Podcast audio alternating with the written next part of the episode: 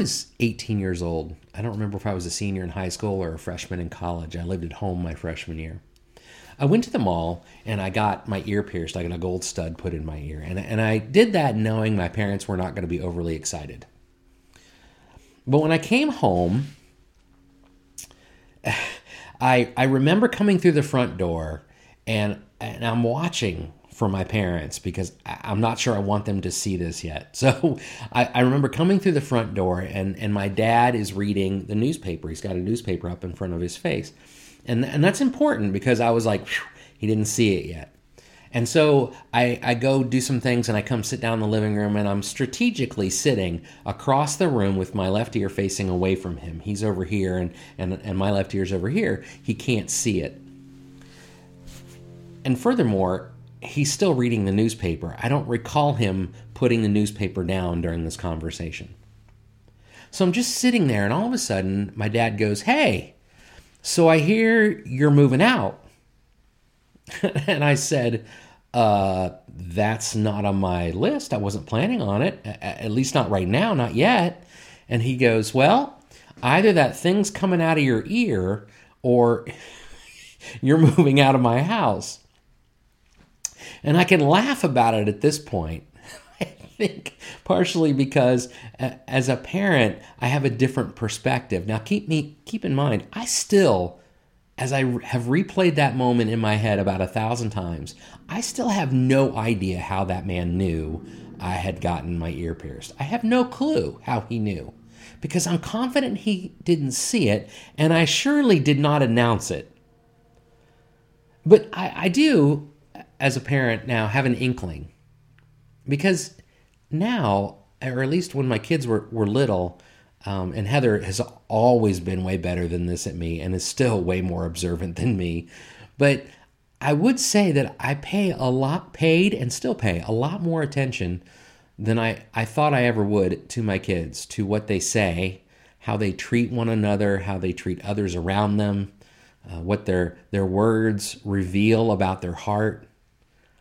I, I pay more attention to their surroundings, what they're doing, and and whether or not they could hurt, could get hurt. I think it's one of the hardest parts of watching your children grow up and become adults is you have to be willing to send them out into the world and say, "Okay, I've done my best with them. I can't watch out for everything around them."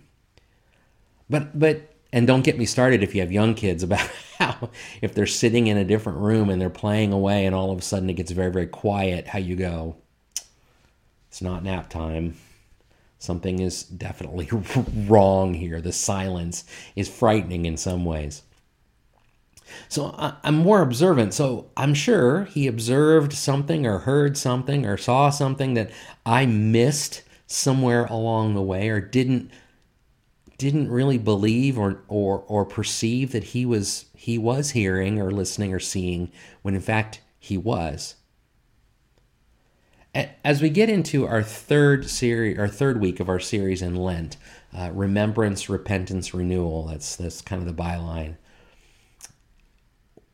We're going to talk about how God hears, and I think that's important. We've spent the last two weeks walking through what Lent is about and how it, it, there's this call in this time. We're called being called to focus on prayer and fasting as we prepare our hearts and our minds for the remembrance of Jesus' death and burial and resurrection, all on our behalf, the, the greatest moment in human history.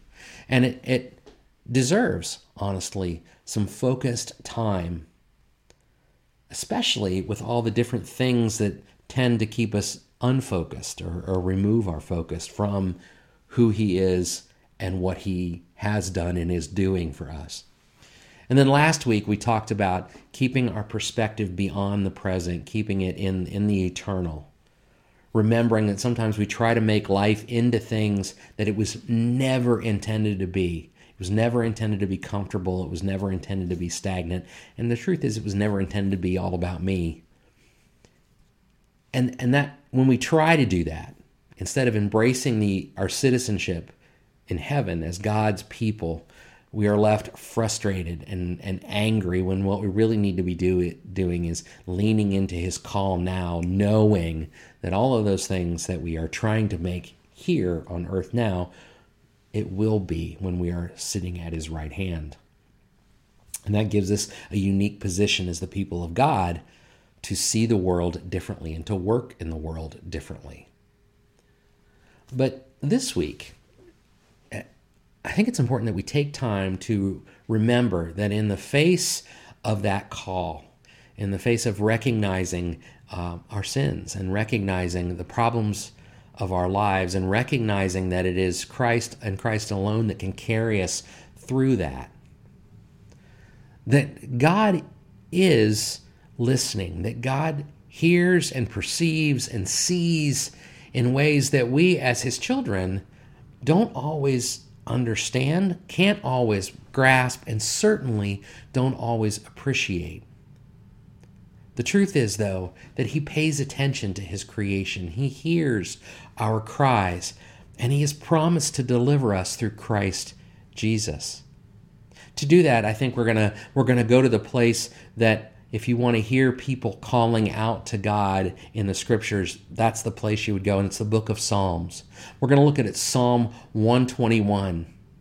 As, as David pours out his heart, pours it out, calling to God, crying out to God in the midst of his difficulties, in the midst of his challenges, and recognizing that God is listening, because I, I think we all need to be reminded of that.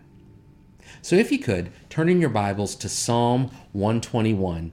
It's eight short verses. I'm going to put it up on the screen. I'm going to read out of the Christian Standard Bible. It says this I lift my eyes toward the mountains. Where will my help come from? My help comes from the Lord, the maker of heaven and earth. He will not allow your foot to slip. Your protector will not slumber. Indeed, the protector of Israel does not slumber or sleep. The Lord protects you. The Lord is a shelter right by your side.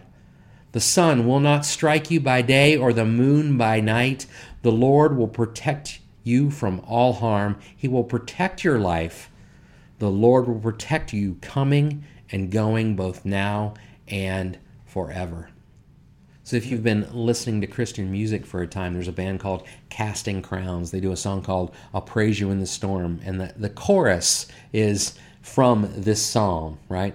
I lift my eyes into the hills. Where does my help come from? Poorly. You probably couldn't uh, Shazam that and get it to pull up the actual song, but it's casting crowns, praise you in the storm. But the initial verse, the first verse of the song, says, I was sure by now, God, that you would have reached down and wiped our tears away, stepped in and saved the day. But once again, I say amen. And it's still raining. Who can't relate to crying out to God and things not being better?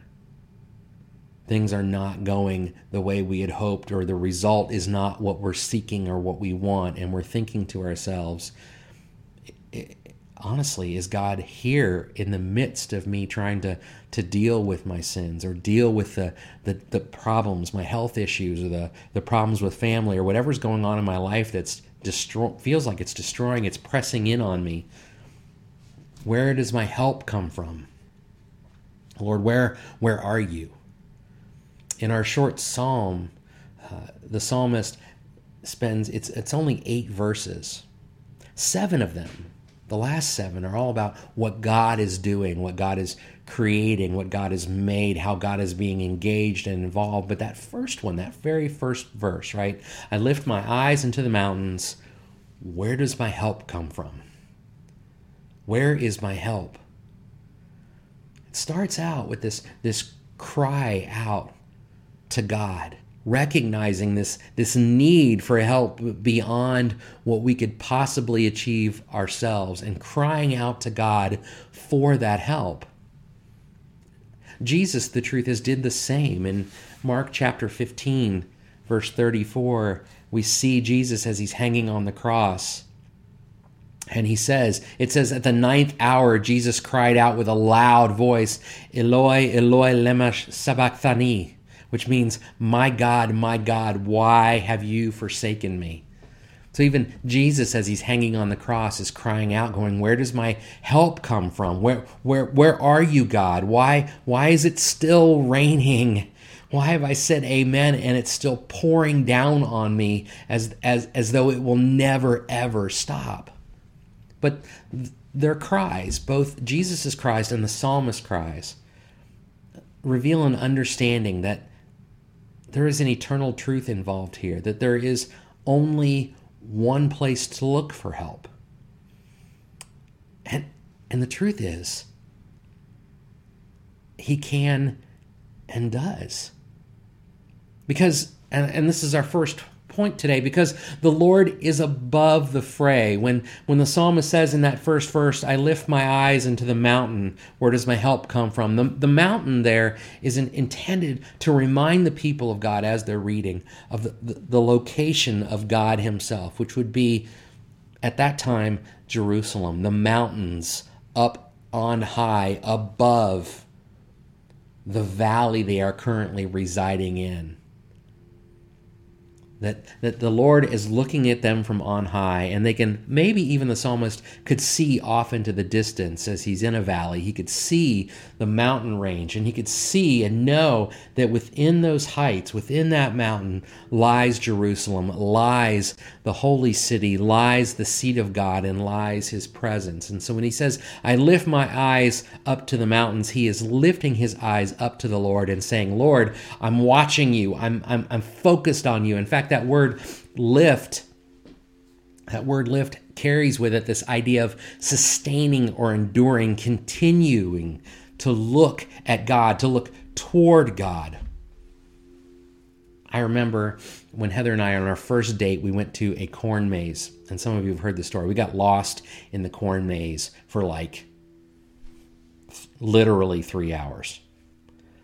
Wonderful moment in my life but really awkward moment because in the moment I felt like very much a failure. I could not lead this girl out of this corn maze successfully. Feels like that should be low hanging fruit, right? That should be easy stuff. And I could not do it. Now, can you imagine if I had been able to see over the top of the corn? Let the short jokes begin, right? Never going to happen for me. But had I been able to see above the corn, over the tops of what was blocking my path, I would have been able to, to get a bird's eye view. I would have been able to see the path forward, the way out. The truth is, when we're in the midst of our difficulties and our challenges, you know, that's when you all become short, just like me. We, can, we cannot see past the circumstances we're in often. But you know who can? It's God, because God is in the mountains, God is above the fray. And so when the psalmist says, I lift my eyes up into the mountains, I, I, I see and I'm, I'm looking to the one who can see far more than I could ever see. But there's, there's a call there to be focused on that, to honestly, to never take your eyes off the mountain. Again, in the book of Mark, in the book of Mark, chapter 14, we see Jesus walking across the water towards his disciples who are in a boat in verses 29 through 33 of Mark 14, they begin to speak to him. And he said to the disciples, Come, come out on the water with me. And, and so Peter, because Peter is Peter and impetuous and like ready to go, it says, and climbing out of the boat, Peter started walking on the water and came towards Jesus as he's he's focusing on the Lord. He's focusing on Him who's coming to him rather than the circumstances that he's in. But then it says, But when he saw the strength of the wind, when he saw the difficulty that was around him, when he saw the power with which it was moving the boat and probably the waves back and forth, it says, He was afraid and he began to sink and he cried out, Lord, save me. And immediately Jesus reached out his hand and caught hold of him and said to him, You of little faith, why did you doubt? You know, so often we forget to look at the Lord and keep our eyes focused on, on He who is above the fray, on He who is able to see the entire picture, the entire corn maze, and the entire reality of what we're dealing with. And in those moments when we become afraid, when we take our eyes off Him, we find ourselves sinking and then wondering how, why, where is my help, God? Why have you not? When the fact is, if we just stayed focused on Him, we are able to see with his eyes. We are able to see where he is working and how, as we talked about last week, looking beyond the moment, we can see the eternity the eternity that awaits. We are able to better see the path he has laid out for us. This is a reminder to keep our eyes focused on God because he is the one who is able to see the things that we cannot. The second thing we learn from this psalmist is that the Lord is always teaching, He is always trying to help us grow. It says in verses 3 and 4 He will not allow your foot to slip, your protector will not slumber. Indeed, the protector of Israel does not slumber or sleep. As I read that initially, I think He does not allow your foot to slip. And I think to myself, well, that doesn't make any sense because, uh, at least not for me. I don't know about everybody else, but I have definitely dropped the ball at times. I have definitely slipped in my walk. I have definitely made mistakes in my pursuit of God. I make bad choices sometimes. And you're telling me He doesn't allow me to slip. Well, yes and no. Yes and no.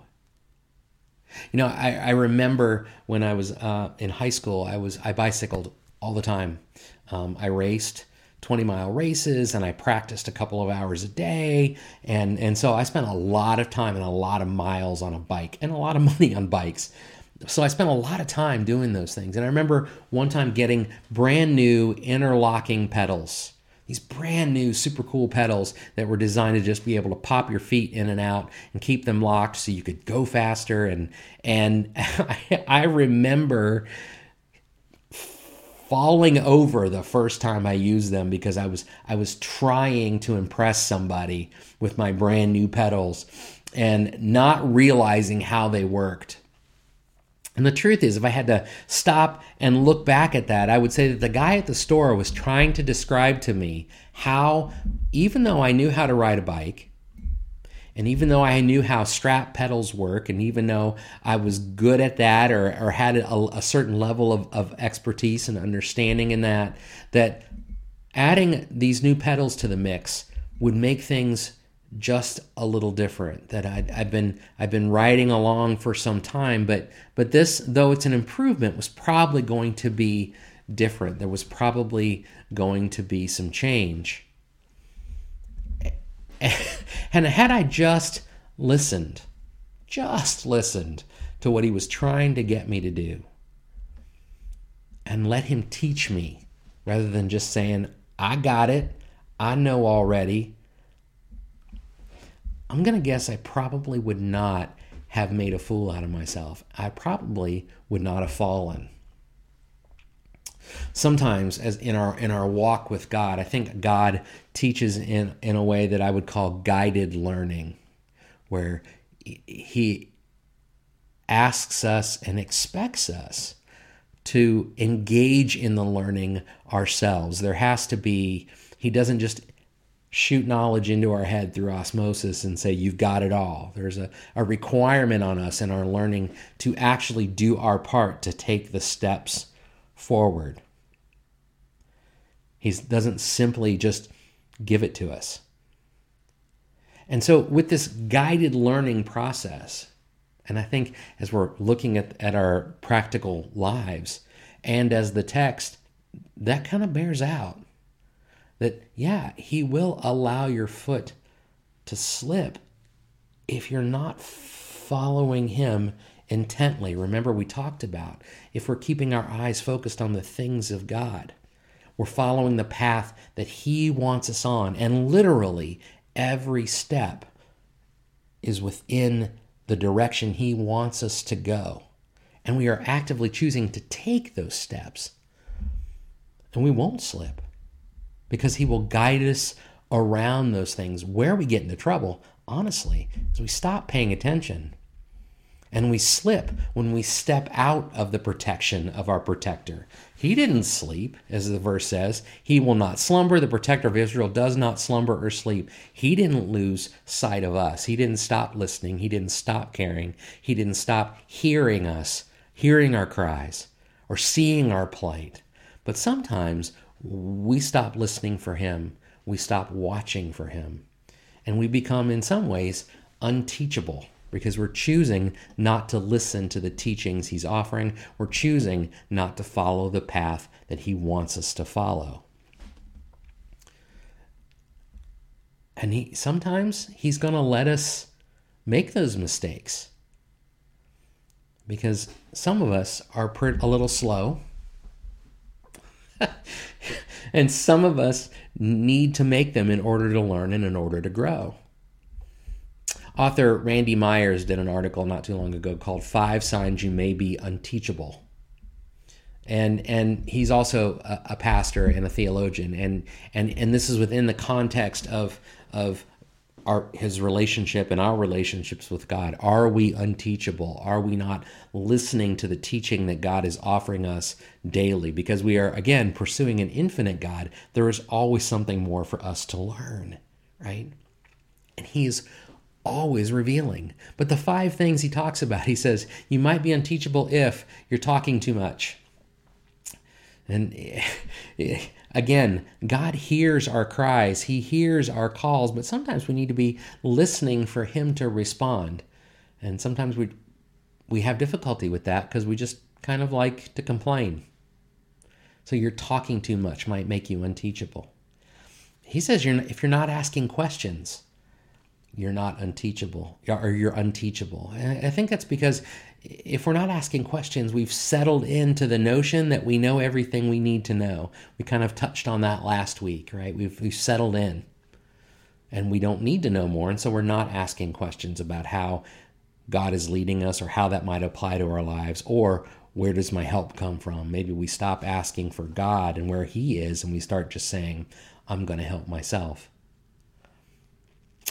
Another one he says is ignoring criticism. You may be unteachable if you're ignoring criticism, if you're not listening to what the teacher has to say.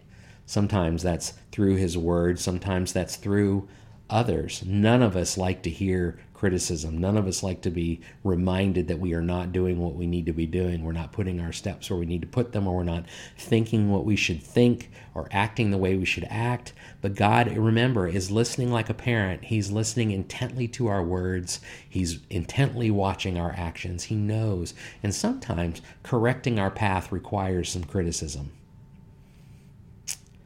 Another one he gives is you're you may be unteachable if you're doing nothing new, if you're never being stretched beyond your comfort zone or stretched beyond what you already know, then maybe you're not willing to learn. And then finally, he says, he, You may be unteachable if you're not admitting you're wrong. Uh, the, fa- the fact is, as another theologian says, Meister Eckhart says, he says, we must be willing to be a beginner every single morning in our faith recognizing that God is always calling us out of our own misconceptions, our own mistakes, our own issues, and into the light, out of the darkness, into the light, out of the valley that we live in inherently, and up towards the mountains. He is always calling us to that. We are always going to be doing new things. We are always going to be pu- pushing forward.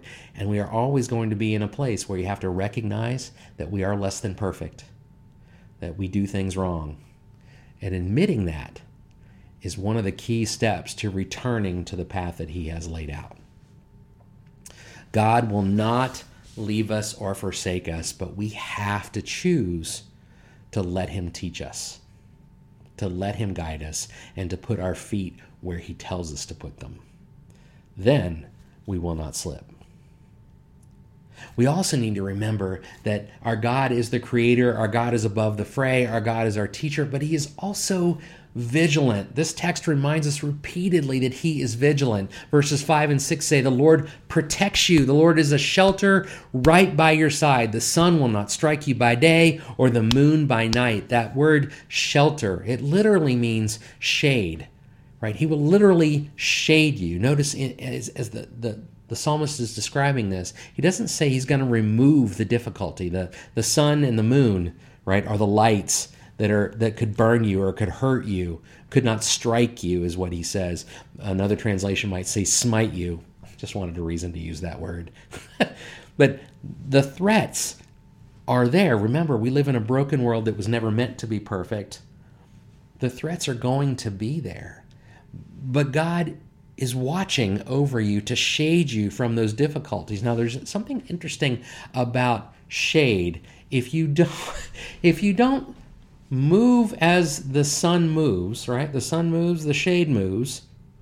Where the shade is located moves. If you don't make an effort to stay in that shade, the sun will eventually shine on you. And sometimes we are stubborn enough to say, I'm going to stand put where I am right now, when the fact is, God is continuing to move because the threat is continuing to move.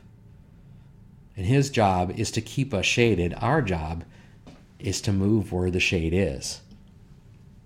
You know, I, I remember God has constantly, constantly in his vigilance, constantly been so faithful in watching out for us and watching out for our family. And and there are times when I can I can tell you honestly that he has saved me from myself. His vigilance has saved me from myself. I remember we were driving one night on the way home to Arkansas. We had been visiting family. We were driving home. It was about one o'clock in the morning, and we had driven about 14 hours straight. Um, and I'm hopped up on coffee as best I can be. But at some point, my ability to hop up on coffee gives out, right? There's a point at which it's not going to do the trick anymore. And so, about 15 minutes from home, I fell asleep at the wheel. I fell asleep at the wheel. And Heather was already asleep. And what I remember is being woken up by my wife slapping me.